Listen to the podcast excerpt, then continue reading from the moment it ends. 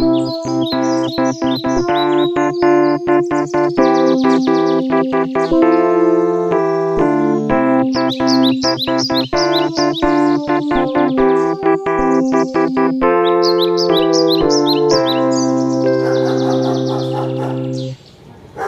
oot Mikko tällä viikolla tuonut meidät kamppiin.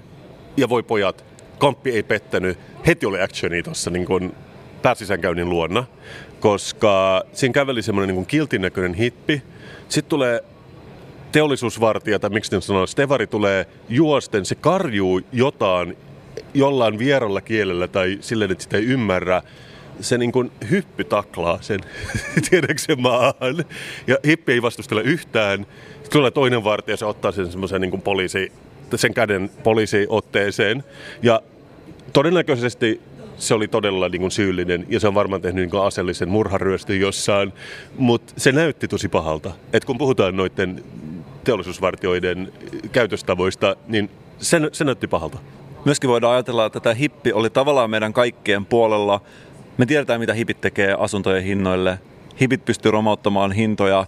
Pitkäaikainen oleskelu laskee noin 10 prosenttia neliöhintoja. Ja tämä kampissa on oikeasti Helsingin kalleimmat asuinneliöt. Mä näen tässä paljon hyvää, että hipit on pesiytynyt tänne alueelle ja paljon huonoa siinä, että me koitetaan pitää tämä alue liian puhtana, koska sä tiedät Kasper, asuntojen hinnat Helsingissä, ne on aivan jäätävän kovat. Joo, eikö mä ymmärrä, mitä sä tarkoitat, että, että Kampin kauppakeskuksen toisessa siivessä tai päällähän on näitä parvekkeellisia, että joku soitti sieltä ylhäältä, siellä Code Red, hippi nähty Kampin kauppakeskuksessa, ja ne tiedätkö, ne juoksee jostain valvomasta, ja just hyppy taklaa se tuohon Narinkatorille, että silleen, mä luulen, että nyt se on viety johonkin tyrmään tänne alle, kaikki on hyvin taas, Iänä voi jatkaa arvonnousijan asunnot. Kumpi on vaarallisempi, etälamautin vai hyppytaklaus aseena? Mä en tiedä, mitä kaikkea stevarit saa käyttää, mutta joka tapauksessa tämä hyppytaklaus kuulostaa mun mielestä aika paljon vaarallisemmalta kuin monet tällaiset muut. Mä en tiedä, onko se, onko se oikea termi, mutta se niin kuin juoksi vähän niin kuin hyppäsi ilmaan ja tuli alas ilmasta sen hipin kanssa. Niin, mä, mä, mä, just ristin sen hyppytaklauksen. Mulla ei ole mitään kampikeskusta vastaan, koska mä sanoisin, että mä puhun meidän molempien puolesta, kun mä sanon, että me muistamme molemmat ajat 2000-luvun alussa, kun tässä oli vain semmoinen tuulinen kenttä, mistä meni busseja, ja sitten pyöri jotain Snickers-kääreitä ja yleensä sato. Et onhan tämä niin kuin mukavampi. Samaan hengenvetoon täytyy sanoa, että ei ole mikään niin ilo silmälle varsinaisesti, ja sen huomasi siitäkin, kun ne on rakentanut sellaisen jonkinnäköisen jouluisen kupoli esillepanon tuohon aulaan, missä ne on rakentanut jouluisen version kauppakeskus Kampista, mikä on oikeastaan niin kuin harmaa laatikko, mistä on vielä poistettu kaikki ne valomainokset, että se on hyvin anonyymin mukainen. Se ilahdutti mua ehkä eniten tänään kuin mikä muu. Tämä kaukoliikenneterminaali, jos me nyt ollaan, on myöskin paras lentokenttäsimulaattori, mitä on kantakaupungin alueella. Täällä saa ripauksen lähdön tunnelmaa ja joskus ripaus on se, mitä sä tarvitset sun pumpkin spice latten päälle silloin, kun sä haluat maustaa sitä jotenkin. Se on tosikin mielenkiintoista, koska mä muistan vielä viime vuonna oli semmoisia mukavia sohvaryhmiä siellä täällä, ja mä ehdotin tietenkin sulle, että mennään istumaan mukavan sohvaryhmään, mutta me käveltiin koko tämä kauppakeskus läpi, ja ne on poistettu kaikki, ja mun veikkaukseni on, että joku, ne samat ihmiset, jotka soitti Code Reddy, kun näkö hippi, sanoi, että nyt ne täytyy saada pois, että hippit ei maleksi näillä sohvella ja kaivera niitä puukolla, mutta sanotaan, että se oli koronan syytä. Tämä on mun veikkaus. Mä en voi todistaa tätä millään tavalla, mutta näin mä arvelen. Ihan varmasti on näin. Mutta me tosiaankin löydettiin ainoa olemassa oleva istumanpaikka, kun me tultiin tänne alas kaukoliikenteen terminaaliin. Ja mä oon kaivannut tätä lähdön tunnelmaa. Nyt jos sinun matkusta, tämä on niin kuin olisi niin kuin neljän tonnin stopover Frankfurtissa, kun istuu täällä alhaalla ja katsoo matkahuollon kioskiin. Voi pojat. Täällä näkyy kaikki potentiaalisia reissukohteita näillä näyttötauluilla. Jämsä, Lappeenranta, Kuopio, Kotka. Ihan niin kuin Frankfurtissa. Ihan niin kuin Frankfurtissa. Onko mitään paikkaa, minne täältä ei pääsisi? Frankfurtiin. Lähinnä. Mutta Mikko, puhutaan hetki viruksista, mutta ei siitä viruksesta. Kerrankin, tämä on ehkä eka kerta tänä vuonna, kun joku on puhunut muista viruksista kuin koronaviruksesta. Koska mun tietoon on saatettu, että on uusi kirja ulkona, ja se nimi on tämä, Flunssan biohakkerointi. Nappaa näppärästi hyödyksesi Olli Sovijärven vinkit vahvaan vastustuskykyyn. Lääkäri Sovijärvi on kirjoittanut biohakkerin flunssa-oppaan yhdessä Teemu Arinan kanssa. Ja sä näet tämän sivun, minkä mä repässin jostain lehdestä. Eikö tää lääkäri, tää flunss, biohakkeroija lääkäri, eikö se vähän sun näköinen itse asiassa? Oi kiitos. Tämä näyttää mun mielestä tällaiselta sokosmallilta, jos pitäisi oikeasti arvata. Ja jos sä näet mussa jotain yhdennäköisyyttä, mä sanoin, että se on kunnianosoitus meille molemmille. Tämä voisi olla sun niin arjalainen veli. Et, et vedetty sitä onko, onko se niin kuin huono vai hyvä, että se joku on arjalaisen näköinen, mutta tässä on vedetty sitä niin arjalaisviisari vähän vielä niin kuin kovemmalle sinusta, niin hyvän näköinen kaveri, että ei, ei kannata hävetä mitenkään. Jos olisi nukke, jossa olisi yksi nappi, josta saa sen hymyilemään, sitä nappia olisi hakattu muutaman kerran liian paljon, koska tuossa hymyssä on jotain tehtyä, Ehkä voi olla kuvaustilanne ollut hieman raskas tai jotain muuta tällaista. Se tuntuu myös, että se on kirurgisesti lisännyt hampaita itselleen. Mä oon ikinä nähnyt noin paljon hampaita yhdessä hymyssä. Se on niin kuin nyt meidän graafikkopiireissä niin kuin esimerkiksi ää, mun administroimassa me, jotka rakastamme graafista suunnitteluryhmässä, puhutaan näistä Photoshopin uusista filtereistä, missä jos joku, on, jos joku ei ole iloinen näköinen, voi ottaa semmoista viisarista kiinni ja lisätä hymyä, ja se lisää myös hampaita ja kaikkea. niin tämä oikeasti näyttää semmoiselta niin uuden Photoshopin filteriltä. Vau, voisiko olla parempaa lahjakäärettä tähän biohakkerointi-uutiseen, koska sä tunnet mut, mua kiinnostaa biohakkerointi, Onkohan tämä lääkäri Sovijärvi löytänyt flunssaan sellaisia biohakkerointimenetelmiä, niin kuin Teemu Arina jossain vaiheessa ilmoitti, kuten ulkona liikkuminen tai hyvät yöunet? Joo, tämä onkin mielenkiintoista, koska mä arvasin, että sua kutkuttaa tämä kirja, miten flunssa biohakkeroidaan. Mä tiedän, miten se tehtiin ennen vanhaan, mutta on siis joku uusi kybertapa parantaa sen. Ja voisi myöskin sanoa, että flunssan parannus on tehnyt digiloikan tämän myötä. Ja se, jos joku ilahduttaa meitä molempia. Onko tämä jotain sellaista, että syödään marjoja samalla kun pidetään älykelloa vasemmassa ranteessa?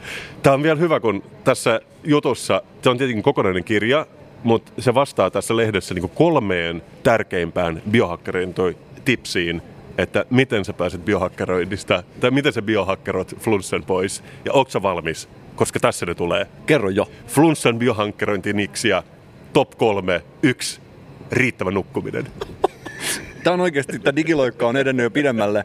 Onko sitä sitä, että mennään ajoissa nukkumaan ja nukutaan mahdollisimman pitkään, vai mitä ihmettä on flunssan biohakkerointi nukkumisen avulla? Joo, eikö se oli nimenomaan nämä, riittävä nukkuminen ja sen lisäksi hyvä unen laatu. että niillä kaksi biohakkerointikikalla sä pärjät tosi pitkällä. Okei, arva mikä on Nixin numero kaksi flunssan biohakkerointi. Terveellinen ruokavalio. Stressin hallinta krooninen stressi heikentää immuunijärjestelmää. Mä melkein arvasin. Ja kolmas on, niin kuin sä sanoit, ravintorikas ruoka. Jos mä oikeasti pystyisin hakkeroimaan mun oman pään sisälle serveriin, mä oikeasti manipuloisin sitä koodinpätkillä ja optimoisin niin, että mä syön ainoastaan terveellistä ruokaa. Mitä ihmettä, jos biohakkerointi edistyy tätä vauhtia, ottaa näin kovin digiloikki, mitä seuraavaksi? No tässä on vielä, niin kun, tää, tässä ei ollut kuitenkaan kaikki, se on kokonainen kirja, mutta tämä hymyilevä lääkäri, se vastaa vielä kolmeen lisävinkkiin, biohakkerointien lisävinkkiin, että miten kehoa voi biohakkeroida erilaisilla ravintolisillä. Ja sua varmaan kiinnostaa tosi paljon, mitä ne on, ja mä kerron sulle. Oletko valmis? Olen. Yksi, C-vitamiini. Tämä on kuulemma ihan välttämätöntä, jos haluat biohakkeroida flunssan pois. Kakkonen on sinkki ja kolmonen on seleeni. Tämä seleni oli ehkä mulle se uusi, mutta muuten mä olen kyllä kuullut C-vitamiinista. Miten elimistö oikeasti kestää tällaista hakkerointia? Miten oikeasti meidän systeemi, jos me oikeasti hakkeroidaan, viritetään meidän keho niin äärimmille, että me nukutaan hyvin, syödään marjoja ja liikutaan ulkona, miten meidän elimistö kestää tätä? Tähänkin on vastaus hymyilevällä lääkärillä, koska sitten on vielä tämmöinen kohta, mutta entä sitten, jos näin ei autakaan ja flunssa pukkaa kuitenkin päälle? Miten me biohakkeroidaan silloin pois nämä flunssan oireet? Ja sitten tulee taas yksi, C-vitamiini. Eli lisää C-vitamiini. lisää C-vitamiini. Mä oikeasti odotin, että siellä olisi ollut positiivinen asenne. Mun Ei. mielestä se olisi ollut hyvä hakkerointimenetelmä. Ei kun kakkonen ole sinkki, minkä olin kyllä kuullut ennen. Mutta sitten kolme. Elämän yleisen kuormittavuuden vähentäminen ja fokusoiminen lepoon sekä sen lisäksi lämmittävät keitot ja hunaja. Tämä on nyt uusinta uutta. Tämä on siis 2020. Te kuulette sen ekaksi biohakkerin suusta. Nämä on ne kikat, jolla sen saa häipymään. Jos te kuulitte pienen jysäyksen taustalla, se oli mun pää, joka yksinkertaisesti räjähti. Mikään ei ole enää niin kuin ennen. Mutta me molemmat niin kuin ymmärretään aika pitkälti, mistä tässä on kyse. Että nämähän on siis vanhoja perinnekeinoja. Kaikki tietää, että C-vitamiini, lepo, lämpimät keitot, hunaja, ne auttaa siihen oloon, että, että ei ole ihan freesi. Ja niillä voi hillitä flunssaan. Mutta tietenkin, niin kuin aina, joku asia puetaan moderniin kaapuun, niin se muuttuu kiehtovaksi. Saanko olla hetken tosissaan? Mä oon oikeasti ihan täysin vakavissani nyt. Onko oikeasti biohakkerointi tyhmin termi, mitä on ikinä ollut? Mä, lu- siis mä luulen, että äh, biohakkerointi on myös liukuva spektri. Että on niitä, jotka oikeasti laittaa jotain antureita niiden päähän ja kytkee johonkin supertietokoneeseen. Ja sitten on, ne, sit on näitä, jotka syö lämpimän keiton. Mutta siinä välissä, mä sanoisin, että kun mennään siihen niin kyberpäähän tätä asteikkoa, niin siinä se muuttuu mun silmissä mielenkiintoiseksi. Mä ymmärrän sen, että sä haluat jatkuvasti mitata sun sykettä. Sä haluat twiitata sen, sä haluat lukea sitä ja sä, sua kiinnostaa ainoastaan sun syke. Mä ymmärrän sen osaston. Mun mielestä se on täysin normaalia. Kukapa ei ole sairaaloisin kiinnostunut omasta verenpaineestaan tai muusta, mutta mä en tajua, että miten tämä mittaaminen liittyy siihen, että sä vaikka käyt kävelemässä Pilvijärven ympäri. Voisiko näistä asioista puhua eri termeillä?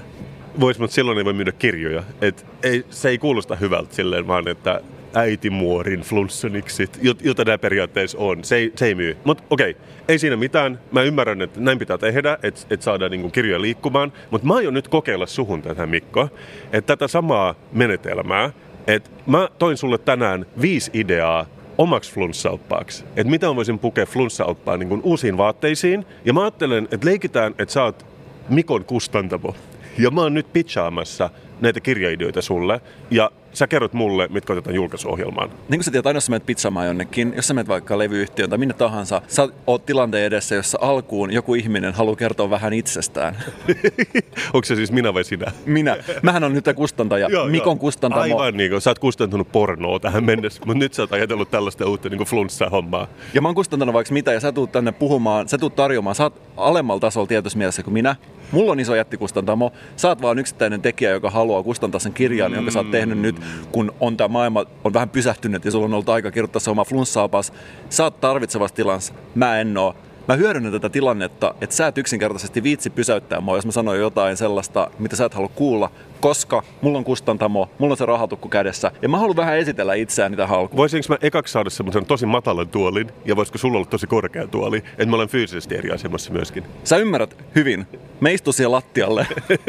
Okei, okay. Ja ota hyvä asento sillä lailla, kun mä kerron vähän itsestäni. Mä itse lähtöisin Salosta. Okei, okay. mutta mä seison jo polvillani. Onko nyt ok niin pitchata näitä?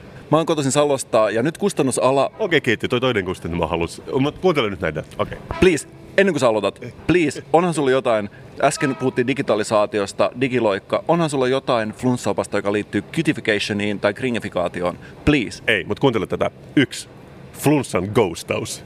Tämä on se opas, joka 2021 tulee rajattujen markkinat. Ja takakaden teksti, leiki ettei flunssa ole olemassa, ignoroi se täysin. Älä välitä, miten paljon tahansa ilmoittelee tulostaan, flunssan ghostaus. Me muistetaan, mitä iso kirja sanoi tästä. 2000 vuotta sitten isossa kirjassahan kehotettiin kääntää toinen poski flunssalle. Nyt sä oot vaan tuonut sen nykyaikaan ja antanut sille toisen poskin kääntämiselle uuden termin ghostaus. Todella hyvä, ehdottomasti painoon. Kyllä, yli satasivuinen kirja mä ajattelen. Ja todellakin se vaan perustuu siihen, että ei, ei ollenkaan niin huomioi sitä flunssaa, mutta myöskin pitää muistaa C-vitamiini ja kuumat keitot. Että ne kuuluu myös tähän oppaaseen, että tämä ei ole kuitenkaan ihan sellainen. Niin. Eli saatiin jo yksi kirja painoon. Saatiin ja tähän väliin mä haluaisin kertoa pitkän tarinan siitä, miten mä en oikeasti edes halua itse olla kirjailija, vaan mun mielestä on kiinnostavampaa olla valitsemassa kirjallisuutta ja kuratoida kirjallisuutta, koska sillä tavalla mä saan enemmän valtaa. Mutta kerro sun toinen idea. Hyvä, silloin sä täytyy rakastamaan mun seuraava kirjaidea. Oletko valmis? Flunssa pränkki.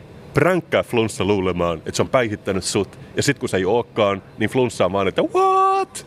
se on se takakannen teksti myöskin. Mä en tee mitään hauskempaa kuin prankit. Oikeasti, tää on niin hyvä idea. Siinä voisi myös, mä näen semmoisen jonkun räiskeen kannessa, missä lukee, että pränkkää flunssa bro. Että sitä voisi niin yrittää saada myös nuoret pojat mukaan, koska sitä kaikki kustantijat toistaa, että me, miten me saadaan nuoret pojat lukemaan. Totta kai niin flunssa-pränkkikirjalla. Pränkkää flunssa. Tietenkin tässä kirjassa mainitaan myös C-vitamiini ja sinkki, mutta se ei poissulje sitä että pränkki ja sinkki, niin se on kuitenkin vähän sama klangi, niin me, me leivotaan se jotenkin mukaan siihen kerrontaan. Kiitos ideasta, voit poistua. Mä käynnistän itse täällä projektin, mutta mä mä inspiroiduin tästä, mutta mä en usko, että sä oot oikea ihminen tähän. Mä haluan pyytää Nikon ja Santun tekemään tämän prankkioppaan, koska heillä on kuitenkin enemmän follaajia valitettavasti. Mä oon itse asiassa ajatellut Niko ja Santtu tässä seuraava kirjaideas, jonka nimi on kolme Voita flunssa flossaamalla. Ja taas kerran vähän kirjoittanut sun tämmöistä takakäden tekstiä sulle. Tämän uuden muotitanssin avulla voit päihittää flunssan, kunhan yhdistät sen riittävän lepoon. Flossaus kuitenkin tutkimusten mukaan vähentää stressiä, joten toimii, kunhan muistaa myös C-vitamiinit. Eli voita flunssa flossaamalla. Mä kuitenkin haluan olla niin kuin trendin aallonharjoilla. Niin mä luulen, että tämä voisi lentää vuonna 2021. Voiko flunssasta tehdä samalla hyvää sisältöä esimerkiksi TikTokiin tai Instagramin Reels-osastoon? Vois. Ja siellä lentäisi mun mielestä myös tämä seuraava, eli nelosidea, terveysgoals. Ja tässä oikeastaan, tämä on tietenkin nyt sä ymmärrät jo, että, että tämä on vähän samantyyppinen kuin muutkin kirjat. Siinä oikeastaan vaan luetellaan tapoja, jolla parantuu flunssasta, niin kuin C-vitamiini ja sinkki. Mutta mä halusin käyttää siinä semmoisia termejä kuin, koska terveys on lit ja myös kroppa mintis. Mä uskon tosi paljon tähän kirjaan. Mä uskon näihin kaikkiin ideoihin. Voisiko nämä yhdistää jollain tavalla? Vois, ja se ehkä tapahtuisi kirjaideassa numero 5, flunssan trollaus. Takakauden teksti. Siinä voi sanoa, että C-vitamiini ei ginostele mutta sitten otetaan kuitenkin C-vitamiinia ja sitten ounataan flunssa täydellisesti.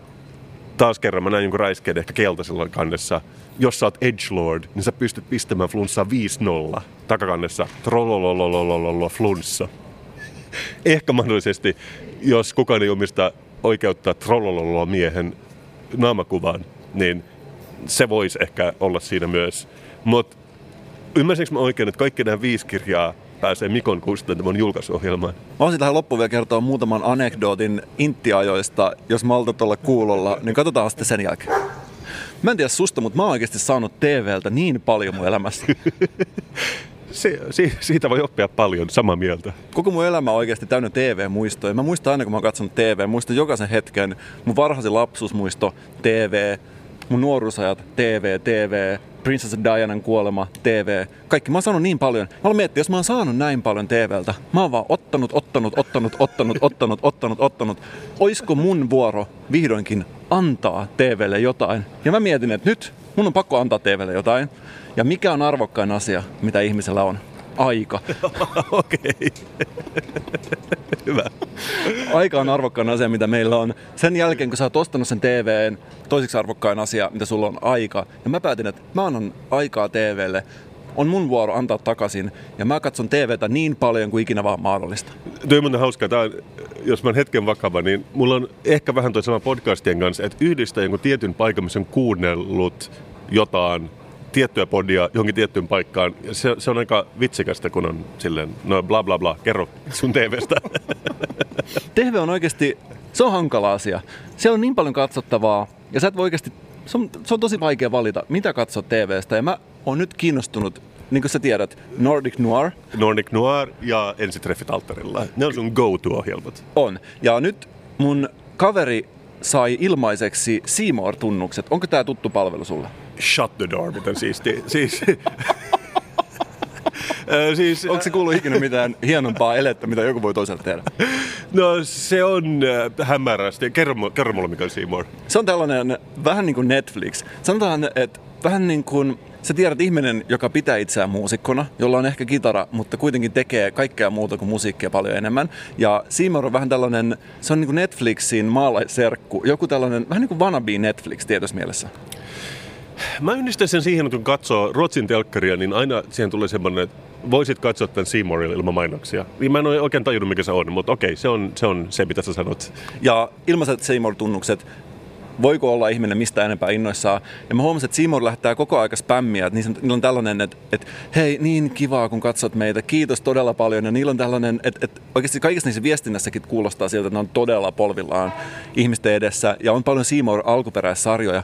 Ja mä oikeasti päätin antaa suomalaiselle kotimaiselle sinivalkoiselle komedialle mahdollisuuden ja katsoin tällaisia ohjelmia kuin Sunnuntai-lounas, Onnelliset, eli Sulsiidanin suomi-versio, sekä Ex-onnelliset, joka kertoo eroavista ihmisistä, jotka asuvat silti saman katon alla. Pystytkö kuvittelemaan mitään siistimpää? En oikeasti, ja mä siis ihan aidosti innoissani, kun jos TV-ohjelmia on ihan eksponentiaalisesti tullut lisää, ihan vaikka kymmenen vuoden aikana, että mä pidän siitä, ei ole mitään aavistusta, mitä kukaan muu katsoo, koska nykyään kanavia on yhtä paljon kuin ohjelmia oli ennen. Joo, ja näissä on kaikissa just tällainen alkuteksti, isolla, että Seymour, alkuperäissarja, kotimainen komedia, mikä voisi kiinnostaa enemmän. Ja mä oikeasti katsoin näitä kaikkea ja mä huomasin, että se, mikä tekee komediasta kotimaisen, tai mistä tahansa elokuvasta kotimaisen, on se, että kaikki lauseet puhutaan loppuun asti niin, että äänenpaino ei missään vaiheessa lopu kesken. Onko tunnistanut tämä ilmiö? Äh, mulla on harvoissa suomalaisissa ohjelmissa se dialogi tuntuu täysin uskottavalta. Sanotaan, näin, näin mä voin muotoilla sen. Sanotaan näin, että mä en ole vielä ikinä nähnyt sellaista suomalaista ohjelmaa, elokuvaa tai TV-sarjaa, missä dialogi olisi luonnollista. Mä oon kerran nähnyt, ja se oli semmoinen, niin kuin, tiedät sä, valkoinen valas, että mä odotan, että mä näen sen uudestaan. Mä jopa katsoin Sami Hedbergin Se mieletön remppa elokuvan. Oikeasti näin tapahtuu. Ja tämä oli siis... Seymour Original. Seymour Original. Ja tässä oikeasti siis pakko sanoa, siis en naurannut kertaakaan. Mä ajattelin, että mä olisin naurannut joko ironisesti, sarkastisesti, ihan millä tahansa tavalla, mutta ei tullut yhtä ainoata naurua, mutta mä huomasin, että Sami Hedberg itse asiassa näytteli paremmin kuin kukaan muu näissä tässä elokuvassa, koska Sami Herber puhuu normaalisti, mikä on täysin ennen näkemätön tätä kulmaton kotimaisessa Niin sillä on kuitenkin lavakokemusta, että se osaa puhua. Kyllä, ja joka tapauksessa mä katson näitä suomalaisia kotimaisia komediasarjoja, en naurannut yhdessäkään kertaakaan, niin kuin joskus käy, kun katsoo kotimaista TVtä. Se on vähän niin kuin minä ja Ricky Gervaisin uusin sarja. Ei, ei sillä vaan voi mitään. Se on varmasti sama, mikä monet kokee Kasperin ja Mikon kanssa. joo, joo, eli kaikki me ollaan syyllisiä siihen. kaikki me ollaan syyllisiä. Kukaan ei ole toista parempi, mitä tulee kotimaiseen hauskuuttamiseen. Mutta mä kuitenkin, mä en, mä en jättänyt tähän yksinkertaisesti. Mä, mä haluan sinivalkoiset naurut. Mä haluan nauraa kotimaisille asioille. Mä haluan... Sinivalkoiset kyyneleet silmissä, niin kuin vääntelehtiin lattialla. Ja mä sanon oikeasti, että mä en lopeta tähän. Mä oon oikeasti antanut paljon aikaa TVlle. Mä oon antanut kotimaiselle TV-tuotannolle mahdollisuuden. Mun ainut unelma on se, että mä haluaisin yhden kerran nauraa kotimaiselle ohjelmalle. Ja mä valitin tästä. Ja mun kaveri sanoi, että oletko Mikko ikinä katsonut Siskon Petiä? Tiedätkö, mikä on Siskon Peti? Siis mä oon nähnyt jonkun klipin, mutta se oli itse asiassa ihan hauskaa, mutta en ole katsonut. Joo, siis mun kaveri oikeasti tätä. Hän Joo. sanoi, että siis se on hyvä ystävä. Siis ei hänessä ei mitään epänormaalia sinänsä. okei, okay, hyvä. Mutta hän kuitenkin suositteli siskon Petiä ja sanoi, että nyt katsotaan tätä. Että okei, okay, annetaan mahdollisuus, otetaan avoimesti. Ja mä katsoin siskon Petiä oikeasti. Ja mä katsoin siskon Petiä ja siellä oli tällaisia sketsejä. Okay. Kuvittele, että mä oon siskon Peti, jota sä katsot. Okay. Ja sä oot Mikko. Okei, okay, vau. Kinkki, roolileikkejä. Kyllä, roolileikkejä.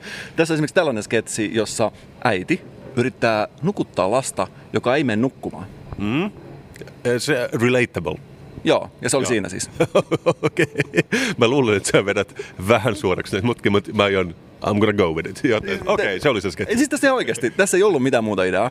Lapsi, okay. aina kun äiti lähdössä, lapsi alkaa huutamaan. Lapsi ei suostunut mennä nukkumaan, äiti joutui nukuttaa sitä todella kauan. Onko sä ikinä nähnyt mitään enemmän relatable televisiossa kuin sä nyt näit? Se relatability-syys on, on tärkeää, mutta äh, mä haluan vieläkin uskoa, että tässä oli enemmän nyansseja, mutta mut jatka toki. Mun mielestä siinä ei oikeasti ole enempää nyansseja. Siis mä ihan oikeasti, mä otin vakavissaan, eikä mulla ole mitään siskonpetiä tai mitään muutakaan kotimaista TVtä vastaa, ellei se on Nordic Nuoria, jolla mulla on vähän sitä vastaa. Mutta tässä tapauksessa ei ole. Ja mä ajattelin, että okei, jatketaan, jatketaan, ei mitään. Ethän sä voi Kasperista Mikostakaan irrottaa mitään yksittäistä juttua. se ei vaan kestä sitä. Et annetaan tiedätkö, se on enemmänkin sitä, että sun pitää kuunnella se 172 jaksoa pohjalle, niin sä voit sieltä ehkä löytää jonkun yhden hyvän jutun. Mä jatkoin sitä ja seuraava sketsi oli tällainen, että äh, nainen oli hieronnassa ja se hieronta tuntui todella hyvältä. Relatable.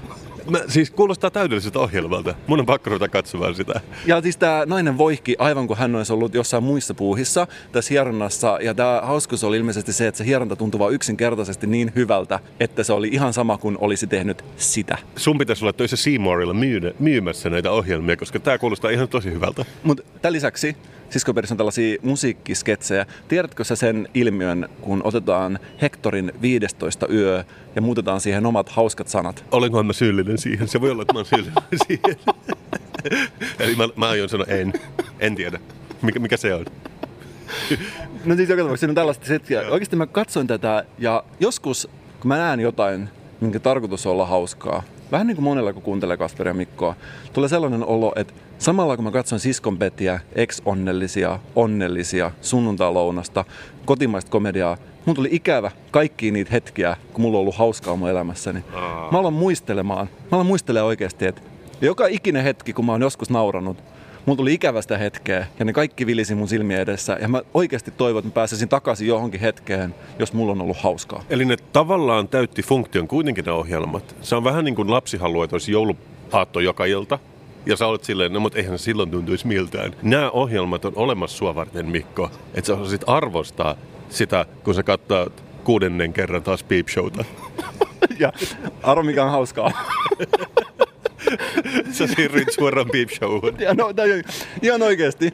Mulla oli niin ikävä kaikkea hetki, kun mulla oli hauskaa, että mä jouduin katsomaan. Siis tää ei oikeasti, tää ei ole mikään vitsi. Siis sä et tiennyt tästä etukäteen, mutta mä oikeasti, siis ihan oikeasti katsoin kuudennen kerran Peep Show.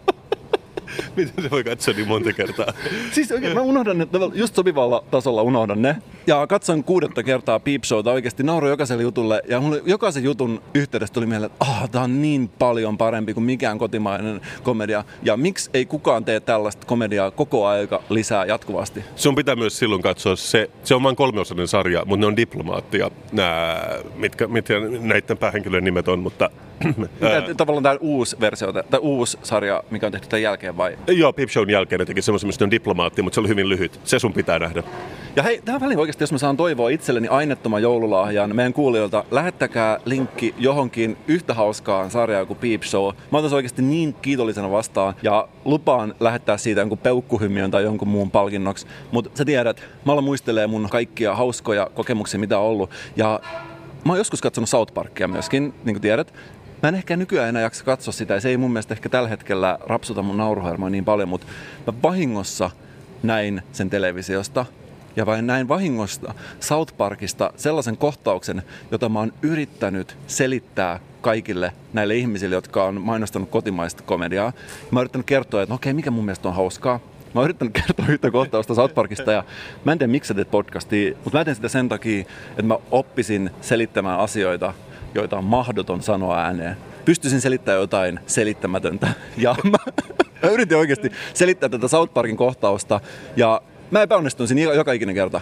Aina kun mä selitin sen, tuli sellainen pitkä hiljaisuus ja mä katsottiin silmiin ja sanottiin, että okei. Okay. Se on vähän niin kuin sä selitit sitä siskonpetisketsiä mulle äsken.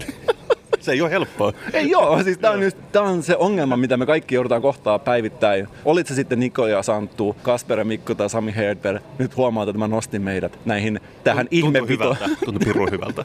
mä nostin vähän niin kuin vahingossa meidät tähän ihmevitosten komediasarjaan, mitä Suomessa on. Mutta mä yritin selittää siis tätä South Parkin sketsiä ja se oli oikeasti mahdotonta. Ja nyt mä haluaisin, että me yhdessä katsottaisiin yksi pätkä South Parkia kommentoidaan koko aika sitä meidän kuulijoille ja katsotaan, että pystytäänkö me yksinkertaisesti A, selittää, että mikä siinä on hauskaa, mitä siinä oikeasti tapahtuu, miksi siinä tapahtuu jotain ja ennen kaikkea, olisiko se jotain sellaista, mistä siskonpetikin voisi ottaa oppia. Vau, huumorianalyysi, hauskinta mitä on olemassa. Tämä, oikeasti, tämä tulee olemaan niin hauskaa, että ette oikeasti pysty edes ymmärtämään. Mutta tämä on kohtaus South Parkista ja Mä pistän sen tästä mun puhelimesta ja me kommentoidaan tätä reaaliajassa. Okei, okay, okei. Okay. Tämä tulee pienellä, mutta on raw. Tässä on tää yksi South Parkin lapsista on muuttanut leijonien luokse asumaan, koska häntä ei hyväksytä mihinkään muualle. Okei. Okay. Ja leijonat... Hyökkää kimppuun, mutta ei hyökkää. Ei hyökkää, vaan ne tulee nyt puhumaan hänelle. Okei. Okay. What are you doing here, boy? You you talked. Yes. I, I understood you. Yes, I I must be becoming a lion. You're not becoming a lion. The only way you can do that is to see Aslan. Who's Aslan? Very well, walk this way. Pieni poika otetaan tänne mestari Leijon Aslanin luokse. Ja se koittaa niiden perässä. Ja äh, luolassa lunta. Ja Great Aslan. Is this the boy who's been living in our realm? Yes, Are you Aslan? I am. Well, I'm Token. So, you want to live with the lions, do you? Yes. Um, Haluatko elää leijonien kanssa? I don't fit in Kyllä. anywhere else. And what makes you think you'd fit in with us? Mikä saa Well, sinut I don't luulemaan, että pystyt elämään like leijonien jokes? kanssa? What? Pidätkö jokesista? Jokes! You know, funny, ha ha! Us lions love jokes! Leijonat pitävät huumorista. jokes a lot. Se on vitsi itsessään, sitä ei Then there may be hope in you yet, young apprentice lion. Very well. We will let you stay. If you can pull this thorn from my paw. Mm, klassinen re- referenssi jonkin Go on, try it. Pull my thorn. Se joutuu Come on. tikun junan Pull jalasta. my thorn. Mä, mä, arvasin itse asiassa, noin. Se oli, tää oli, tää oli kyllä laatu vitsi. You Kyllä mä, kyllä mä, But being a lion pidin may be harder than you think. Ja tässä tietysti, mm, niin kuin huomaat, tavallaan alapäähuumori ei sinänsä naurata mua, mutta niin kuin huomaat, tässä oli toinen taso. Tässä viitattiin leijonakuninkaaseen ja ties mihin, ja että siihen, että leijonilla on todella hyvä huumorintaju, ja leijonat itse mainittivat, että he ovat todella hauskoja, mutta niin kuin huomasin, että leijonien huumorintaju oli kuitenkin aika tuollaista, sanotaan, että hyvin perinteistä. Ja, se, ja mä ymmärrän, se on hauskaa itsessään, jos joku sanoo, että sillä on hyvä huumorintaju. On. Ja siinä varmasti monet kuulijatkin pystyy relataamaan ja löytää paljon hauskaa, mutta tässä jatkuu vielä tämä Tokenin matka täällä Leijonien luolassa ja mä haluan näyttää vielä tässä loppuklipin, koska tämä mun mielestä vielä kiteyttää sen, että mikä näiden Leijonien huumorintoivossa on yksinkertaisesti vaan niin hyvä. Tämä alkaa tästä eläintarhan pihalla.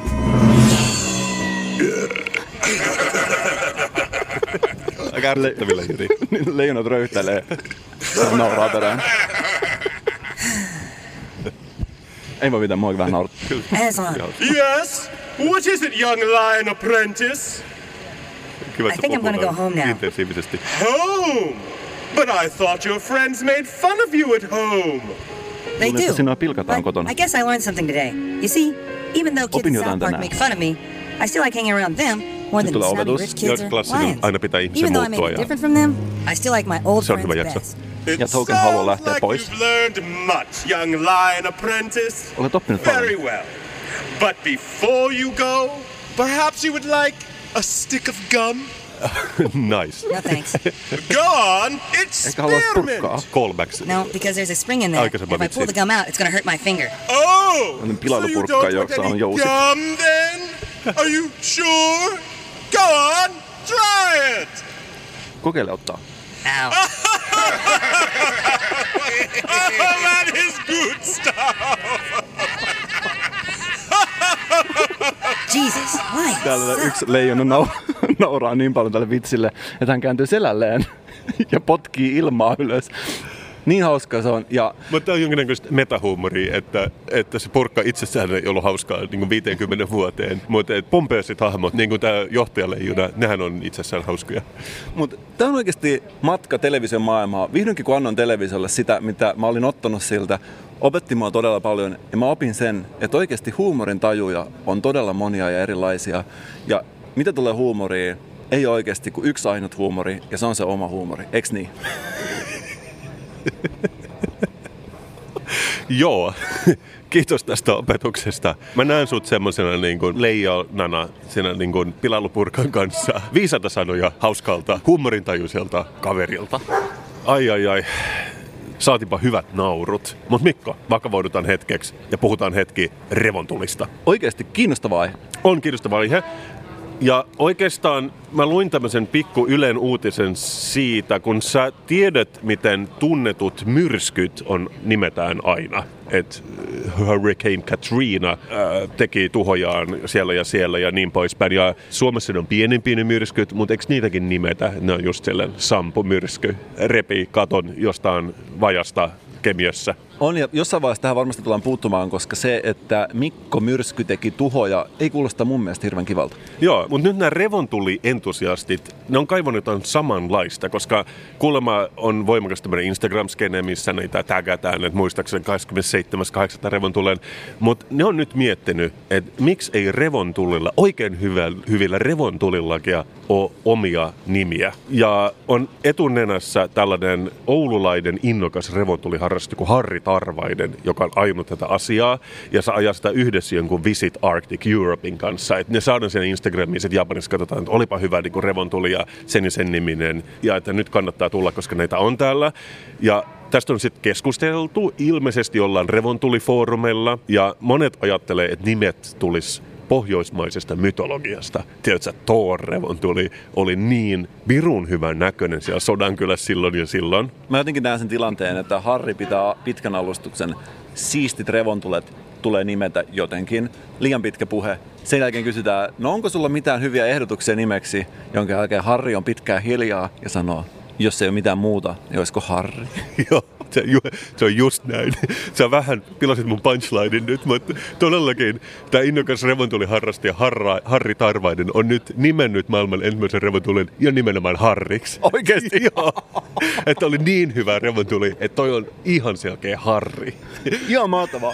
ja, ja mun mielestä siinä on jotain todella hauskaa itsessään, että se on eka, mikä tulee, aika ilmeinen varmaan Harrin mielestä. Totta kai, että jos se on niin kaunein asia, mitä voi olla taivaalla, Harri.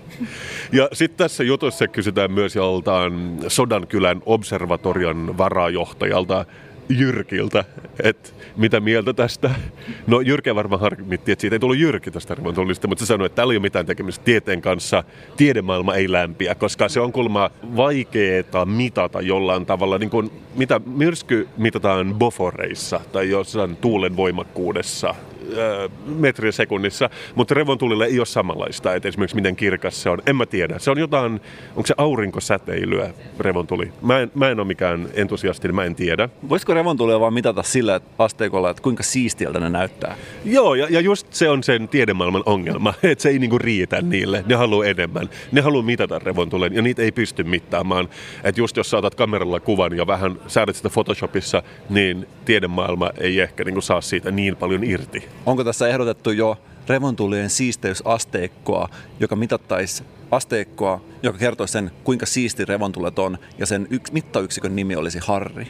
Voisi olla jo superharri, miniharri.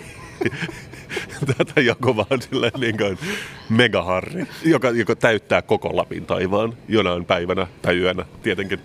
Öö, mä, siitä mä en tiedä. Mä en seuraa näitä foorumeja, mutta sen sijaan mä ajattelen, miksi lopettaa siihen. Jos tulee tällainen idea, että ei pelkästään myrskyä nimetä, ei pelkästään, niin miksi lopettaa revontuliin, koska on niin paljon luontoilmiöitä, joita voisi nimetä, sanoo tiedeyhteisö mitä tahansa. Ja mulla on sulle vähän esimerkkejä tästä, tietenkin. Kuuntele tätä. Mieti sitä, jos on oikein kaunis kesäpäivä, niin miten sä nimeäisit sen? Supermikko. Mä ajattelen vaan Suvi. et, tiedätkö, neljäs kuudetta, se oli oikea Suvi. Wow. Niin, että mun mielestä tämä toimisi tosi hyvin. Tai jos on poikkeuksellisen aurinkoinen päivä seuraavana päivänä, Arska. Tiedätkö sä, että se päivä, silloin ei ollut tavallista auringonpaistetta, silloin oli Arska. Jos mä olisin Harri, mä tukisin näitä ehdotuksia, koska tämä voisi normalisoida tavallisten etunimien käytön sääilmiöiden nimeämisessä ja kuin varkain superharri, joka nähdään talvella taivaalla ja joka houkuttelee kaikki kiinalaisturistit Lappiin, tuntuisi yhtäkkiä paljon normaalimmalta. Kyllä. Mä äh, mietin myös näin, ei pelkästään kaunis suvipäivä, ei myöskään arska, mutta jos on oikein tuulinen päivä, sä arvat mihin mä menen tällä, miten mä nimeäisin sen. Supertuuli. Ei vaan tuuli, vaan tiedätkö että silloin elokuussa se yksi päivä tuuli. Ja mä mietin myös näin, mutta okei, mä oon, näin on näin yksinkertainen. Jos mä, mä voin myös nähdä itseni istumassa jossain merenrannassa, vaikka kaivarissa, ja mä katson, että onpa ihan pirun hyvänäköinen aalto tossa. Sen nimeksi voisi tulla Alvar. Myös ehkä Elissa. En mä tiedä. Vähän pienempi, mitättömämpi aalto siinä vieressä. Ei mitään arvoperspektiiviä, mutta kuitenkin. Ja sitten mä ajattelen, että miksei toisaalta koko sitä merta voisi nimetä, jos on oikein hyvä meri siinä päivänä, vaikka nimellä Meri. Tai Lennart, Lennart Meri, joka oli Viron, u- u- uudestaan itsenäistyneen Viron eka presidentti. Sä näet, mi- mihin mä oon menossa tähän kanssa. Jos sä näet oikein hyvän vankan koivun metsässä, minkä nimen sä antaisit sille? Koivu. Saku. Kaikki muistaa. Tämä alkaa olla Saku Koivovitsi, tämä alkaa olla ehkä vähän sitä Alanis Morissette osastoa sellaista, että älä me, älä me sinne, jos et halua selittää pitkää lenkkiä. Kuitenkin, jos, jos on oikein hyvä lumimyrsky, mä annan- annan sen nimeksi Pyry, tietenkin. Ja jos mennään oikein hyvän pilven taivaalla. Sen nimeksi ei tule pilvi, vaan kumulus sen hotellin mukaan. Koska mä katson, että se pilvi on yhtä pehmeä kuin sen hotelliketjun sängyt. Onko teillä olemassa sitä hotelliketjua? Tulee mieleen se, kun osuuspankki rakensi jättimäisen talonsa Vallillaan ja ehdotti sen siinä edessä olevan puiston nimeämistä jotenkin osuuspankin puistoksi tai joku vastaava. Muistatko se tällaista? Mä muistan, että ne halusi jyrätä sen puiston kokonaan, siis Aleksis Kiven puiston, joka toisella, ja sitten ne olisi halunnut siirtää sitä teollisuuskatu, joka menee sen rakennuksen edestä, niin on saanut enemmän parkkipaikkaa, niin kuin parkkipaikkakentän niiden, niiden rakennuksen eteen. Se oli hyvä story. Niin aivan joo, niin se olikin näin. Ja sitten mun mielestä siinä osoitteessa oli joku, että siis siinä ihan tosissaan yritettiin vaihtaa. Nythän se onkin se joku Gerhardin puisto, joku tällainen yksi. Ja Joku siis Geberhardin auki. Tai joku jotain sellainen. tällaista, mikä siis ei liity mihinkään, koska siis se teollisuuskatuhan menee siitä edestä, mutta se osoite on vaan mennyt jostain syystä läpi. Pidän kyllä tällaisista härskeistä ehdotuksista, ja vielä enemmän, jos ne tulee joltain yhtiöltä. Joo, joo, mu- musta se oli, se oli kanssa rohkea ja kanssa musta oli hauskaa, että kaikki vaan niin sanoi lol, kun ne sai sen ehdotuksen niin ihan joka paikassa, että lopettakaa. Mutta okei, okay. mä, mä haluan jatkaa mun listaa, koska sä arva, arvaat tietenkin, että se päättyy tähän, jos on vuosikymmenen kaunein päivä. Miten sä nimesit sen? Kasper. Totta kai, totta kai. Mutta mä en halua niin kuin, sä oot koko ajan niin kuin varovasti yrittänyt ropata sitten Mikkoa tähän. Ja mä haluaisin itse asiassa miettiä sitä hetken, että onko sulla itsellään ajatusta, että millainen sääilmiö olisi Mikko? Koska mulla on ajatus. Joku raikas ja viileä, voisiko sanoa jopa cool tuulen puuska, joka tulee täysin arvaamatta. Voisiko olla joku tällainen? Toi on aika hyvä itse asiassa, vähän semmoinen niin myntonmainen. Niin kuin, siis itse mä ajattelen just ehkä nyt marraskuun sopivaksi, että se olisi erityisen paha musta jää. Näyttää normaalilta, mutta sitten kun sä astut siihen, lipat, halkaisee kallon, se on Mikko. Vähän on Nordic nuorhenkinen lätäkkö. Ja kuvastaa sun luonnetta jollain tavalla, että tykkää nauraa leijunille, kallo halkee. Siinä on jotain tosi, tosi mikkomaista. Et Ehkä niin syksyn ekat mustat jäät voisi olla mikot. Mä, mä jotenkin koin jotain sellaista matkalla tänne pyöräillessäni. Miksei? Miksei toisella, kun mä mietin? Tää on hyvä, mutta tää on hyvä. Ja siis mun mielestä tää aukasi mulle ihan uuden maailman. Jos jollain on ehdotuksia, saa lähettää meidän vaikka Facebook-ryhmän Kasperi Mikkoa. Sitten vaan nimeämään ja mä oon iloinen, että mä päästin yhteisymmärrykseen siitä Mikosta. Mä en tiedä susta, mutta heti kun me lasketaan nauhuri, mä aion ottaa mun järjestelmäkameran, mennä kuvaamaan ulos mustia jäitä ja pistää ne mun Instagram-tilille ja hashtagillä Mikot.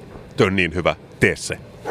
Niinhän se monesti menee. Mä oon nyt jäänyt jumin tähän päivän isoon teemaan huumori, jota mä oon oikeasti ajatellut sille todella analyyttisesti ja vähän filosofisestikin. Ja mä oon miettinyt, että okei, kotimaiset TV-sarjat tietenkin todella hauskoja joidenkin mielestä, ei ehkä mun mielestä, mutta sen jälkeen mä aloin tutkia itseni ja tutustua itseeni, että mikä oikeasti naurattaa mua sen lisäksi, että piirretty leijona röyhtäisee. Mikä on oikeasti joku muu asia, mikä naurattaisi mua yhtä paljon? Mua nauratti ainakin se, että revontuli on nimetty Harriksi. Se oli tosi hyvä. Muakin vähän naurattiin, varsinkin kun me tiedetään mikä oli nimeäjän oma nimi. Mutta mä miettinyt, että oikeasti mun huumorintaju on yksi kulmakivi, jos mietitään, että siellä on röyhtelevä leijona, revontuli, joka on nimetty Harriksi, niin se kolmas tukijalka, tukipilari, jolla se seisoo, on Helsingin Sanomien uutiset. Okei. Okay. Ja mä saan näistä oikeasti todella paljon, ja varsinkin silloin, kun ne lausuu ääneen. Ja sen takia on hyvä, että on tämä podcast, koska muuten se tuntuisi ihan vähän oudolta lausuu ääneen Helsingin Sanomien uutisia. Mutta mitäs mieltä tällaisesta uutisesta Helsingin Sanomissa? Varmaan urheiluosastolla niin, kuin niin monet hyvät uutiset. Kuuntele tätä. Pituus on merkittävä ja kiehtova asia monilla elämänaloilla. Sitä se on myös golfissa, jossa se liitetään ennen muuta pallon lentämään matkaan. Lyöntien pituus on kestopuheenaihe kaikilla tasoilla, huippupelaajista aloitteleviin harrastajiin. Tämä on tämä uusi poeettinen ulottuvuus urheilussa, mikä on tullut nyt korona-aikana, että ei ole niin paljon kertottavaa, niin pitää yrittää niin kuin lypsää ne vähät irti siitä, mitä on saatavissa. Mä pidän tosta, että on vedetty ihan muutama ylimääräinen kiehkura siihen uutiseen ja tavallaan on otettu sitä omaa runollista taustaa sieltä lukiosta mukaan kirjoitusprosessiin. Miksi ei voisi olla golfista kertova uutinen, myöskin kaunokirjallisesti merkittävä teos? Mulla ei ainakaan mitään sitä vastaa. Niin se olisikin hauskaa, jos toi veisi vielä pidemmälle, että yrittää kertoa golf-uutisen mainitsematta esimerkiksi sanaa golf kertaakaan. Että puhuu vaan kolopallosta ja, ja vihertävistä nummista. Ja, ja, te, ja tekee siitä mielenkiintoisemman. Sumu laskeutui vihreiden nummien ylle, kun löin juomutetun pallon siniselle taivaalle Harrin pauhatessa yläpuolella. Kuvituskuvana golfmailla, josta tarkkasilmäiset huomaa heijastuvat revontulet taivaalla. Uh. Tässä olisi oikeasti puuttuva linkki kulttuuri- ja urheiluutisten välillä. Asia, joka niin monesti jakaa ihmisiä Niin kuin tiedät, osa meistä on Marsista, osa Venuksista, osa tykkää lukea urheiluutisia, toiset tykkää enemmän kulttuurista. Tässä on oikeasti hieno asia yhdistää nämä kaksi asiaa. Mutta vielä parempi uutinen osui silmään 16. päivä marraskuuta, joka oli ihan normaali päivä siihen asti, kunnes mä tartuin mun digisovellukseen, mistä mä luen mun lehdet nykyään, kun ei ole enää varaa siihen paperiseen versioon. Ja myöskin sä et ole 90 vuotta vanha. Et se on ihan normaali, Mikko. Mä oon ottanut digiloikan. Mä oikeasti kaipaan paperista lehteä, mutta mun on pakko käyttää tätä sovellusta niin kuin joku eläin. Mä en voi sen mitään. Okei. Okay. Ja täällä on oikeasti todella kiinnostava juttu. Jälleen kerran toimii paljon paremmin ääneen luettuna. Saattaa mennä ohi, jos sä selaat sitä liian nopeasti, mutta kuuntele tätä. Moni syö välipalaksi leivän, joka ei pidä nälkää juuri lainkaan. Siinä on huomattu ongelma, siinä on tartuttu ja tarjotaan varmaan ratkaisuakin. Kyllä. Ravitsemusterapeutti laati täydellisen leivän kaavan. Ja tää on, tässä on löydetty oikeasti mun suosikki ravitsemusterapeutti, joka mä oon ikinä nähnyt. Tämä on mun suosikki kaikista ravitsemusterapeuteista, ketä on ikinä ollut, koska täällä on oikeasti mun mielestä parhaat läpät yksinkertaisesti. Ja tämä uutinen itsessään sopii myös tähän aiheeseen hyvin. Mutta please sano, että tässä sovelluksessa, missä sä luet näitä, ei ole näitä kryptisiä, että oletko aina syönyt leivän väärin, ravitsemusterapeutti kertoo oikean tavan. Et ikinä arvaa, mikä se on, klikkaa linkkiä, koska mä, mä toivoisin, että me ollaan päästy niistä yli jo. Me ollaan päästy, ja tässä on oikeastaan tätä samaa, mitä sä äsken muka huumorilla heitit ilmaan, mutta oikeasti tuntuu, että se on ehkä sittenkin uusi suuntaus, mikä on meidän yhteiskunnassa. Yhteiskunnan runollistuminen, niin sanottu poemisaatio, jossa... Uh. oh, mä tykkään, kun sä heität kasuaalisti noita. ja tämä yhteiskunnan runollistuminen on oikeasti edennyt paljon pidemmälle, niin kuin monet ilmiöt. Se lähtee niin pienestä, että sä et pysty edes huomaamaan sitä. Nyt kun meillä on oikeasti kaksi esimerkkiä edessä, me huomataan, että oikeasti tämä ilmiö on edennyt jo todella pitkälle, koska tästä jopa Hesarissa on hyvä esimerkki. Vai mitä mieltä saat artikkelista, joka oikeasti kertoo leivästä, joka lähtee näin? Iltapäivällä töiden jälkeen tekee mieli haukota nopea välipala. On nälkä, sillä lounaasta alkaa olla jo aikaa. Pikainen apu löytyy lähimmästä leipäpussista. Leipäviipaleen päälle sipaisu margariinia ja eväs on valmiina. Mutta tässä on toisaalta, joskus tykännyt ostaa jotain vanhoja aikakauslehtiä kirpparilta, vaikka 60- tai 70-luvulta, niin ne just jostain hommeisesta myssystä kirjoittaa helposti, että se kuusi aukeamaan just tähän tyyliin. Et siinä on vähän palua, paluuta siihen vanhaan. Ja näissä molemmissa on mun mielestä sellainen vähän itsestään liikuttunut ote, että sen pystyy aistimaan sen kirjoittajan sen näppäimistön edessä, ehkä etätöissä, ehkä kotona höyryävä muki edessä. Ehkä siinä mukissa on joku teksti, ehkä siinä on vaikka paras pomo tai jotain tällaista. Itsessään aika runollista. Itsessään aika runollista. Ehkä ensin lumi ulkona ja samaan aikaan sulla edessä voileipä ja sä ajattelet, että nyt on aika olla rohkea, tehdä sellainen juttu, joka oikeasti ottaa huomioon ne omat kirjallisuusopinnot lukiossa ja, ne omat, ja tuoda vähän sitä omaa persoonaa siihen. Mä tykkään myös, joo, mä, mä oon huomannut siitä, kun on vaan niin ja niin monta kertaa, kun sä voit sanoa korona tai covid-19, niin mä oon nähnyt uusia tapoja kirjoittaisi auki niin iso K vaikka näin viime viikolla, mikä ilahdutti mua paljon. Jos olisi olemaan joku yleispalkinto, ihmiskunnan yleispalkinto, tai vai miksei pelkästään meidän sinivalkoinen yleispalkinto ihmisille, joka tekee oikeasti jotain todella merkittävää. Mä haluaisin antaa sen Mervi Vuorelan kolumnille, joka oli Rumba-lehdessä, jonka otsikko oli jotakuinkin näin, että taiteilijat, meitä ei kiinnosta sinun koronakokemuksesi. True, true, relatable. ja tämä on oikeasti, koska tämä on sellainen, mitä kaikki tietää.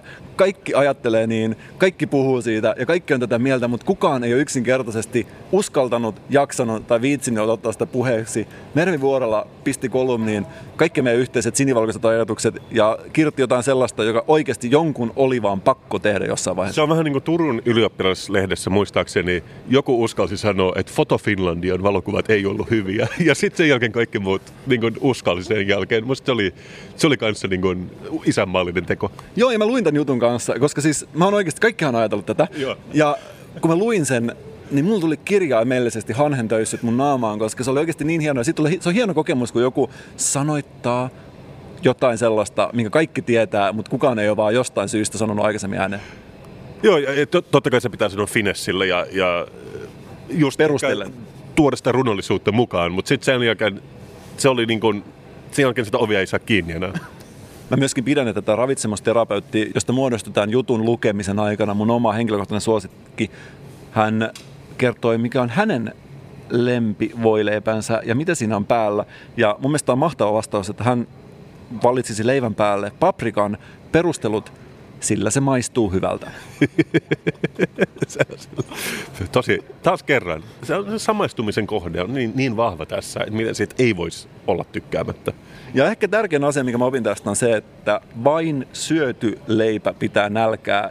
Se on oikeasti, jos mun pitäisi itse sanoa joku leipään liittyvä ohje eteenpäin, se olisi tämä, joskus on vaan pakko sanoa tosiasioita Foto Finlandiasta, taiteilijoiden koronakokemuksista tai voileivistä ja ainoastaan sanottu mielipide on tärkeä.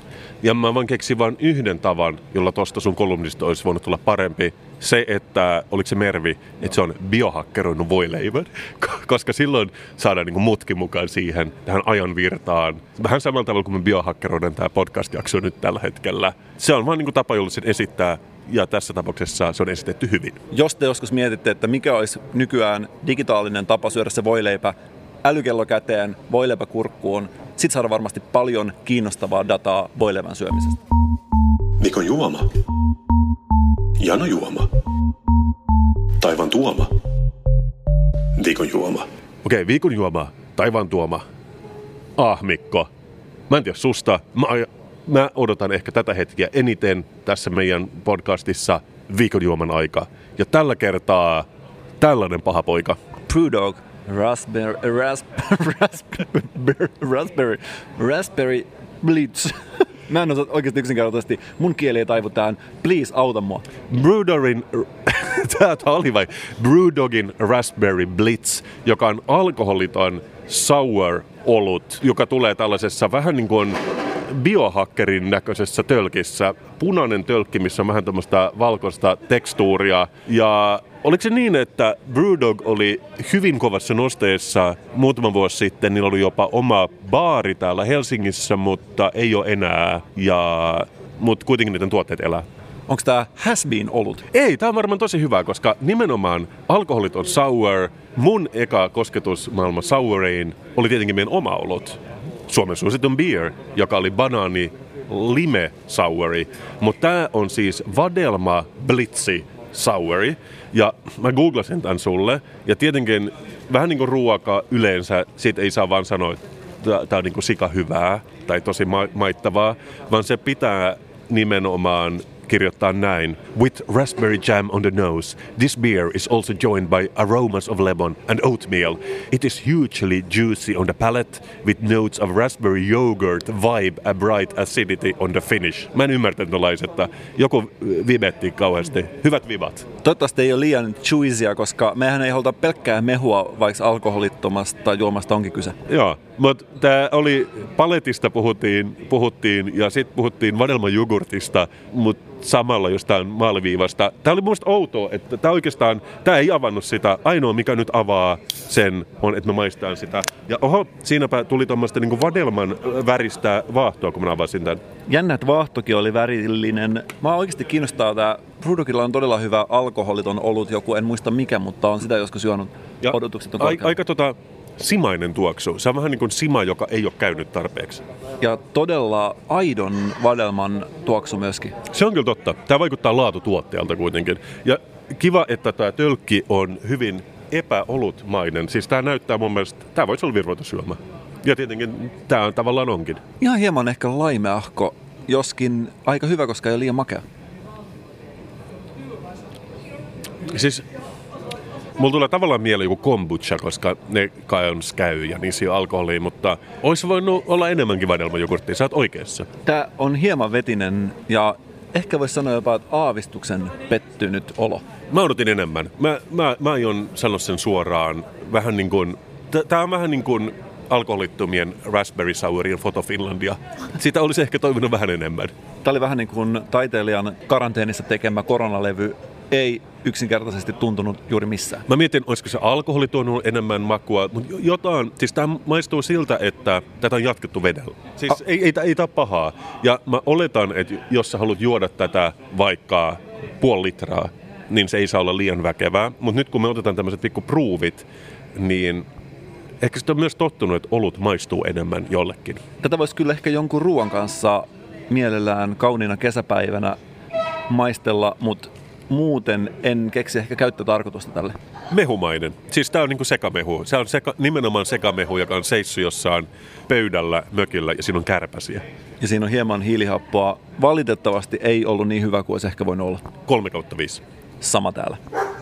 Joskus ihmiskehon lisäksi voi hakkeroida ostoskeskusta ja voi hakkeroida ostoskeskusta niin, että löytää sieltä paikan, jossa istua ja rupatella hyvän poddailutoverin kanssa tunnin ajan. Vielä viime vuonna se poddailupaikka olisi löytynyt tuolta yläkerroksista, mutta nyt me jouduttiin tulemaan tosiaankin tähän kaukoliikenteen terminaalin istuskelemaan. Mutta mä pidän tästä tunnelmasta. Ihmisiä on tullut ja mennyt. Selkeästi silloin kymmenen aikoihin, kun me aloitettiin, ei ollut se, se aika, jolla bussit lähtee, mutta nyt täällä käy melkein ihan aito kuhina. Tämänkin jakson aikana ihmiset on hakkeroinut itsensä Kuopioon, Vaasaan, Turkuun, Porvooseen. Ei ole sellaista paikkaa, mihin ihmiset ei olisi itseään hakkeroinut bussin avulla sillä aikaa, kun me ollaan puhuttu. Niin, vie kehonsa koneen avulla toiseen kaupunkiin. Mutta me ollaan tietenkin puhuttu myös muista asioista, niin kuin revontullista tänään. Suomessa on paljon kauniita revontullia, joiden kauneutta on vaikea mitata. Joskus kuitenkin ne kauneimmat revontulleet ei ole siellä taivaalla. Ne on siellä Photoshopin näytöllä pitkällisen editointisession jälkeen. Ja ehkä Foto Finlandia ehdokkaana. Henkilökohtaisesti mä odotan, että seuraavassa Photoshop-versiossa on myös revontulifiltteri, niin me ei tarvitse järjestää valokuvauskilpailuja enää, eikä kuvata niitä action revontulia, vaan me voidaan biohakkeroida ne siihen ruudulle. Se on mun unelma. Silloinhan varmasti meidänkin jokaisessa jaksokuvassa on harrit taivaalla Ja Suvi sydämessä. ja Suvi sydämessä. Mulla on oikeasti opittu tänään myöskin puhumaan huumorista oikealla tavalla ja pistää järjestykseen se, mikä on oikeasti hauskaa, mikä ei ole hauskaa ja mikä yrittää olla hauskaa. Me ollaan tuotu huumoriin paljon syvyyttä ja voisiko sanoa jopa filosofisiakin tasoja. Vois. Mä olisin jopa valmis menemään niin pitkälle, että mä sanon paras jakso tähän asti.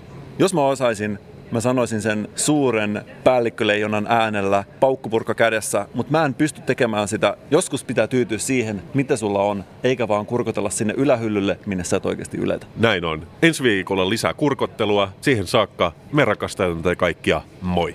Moi!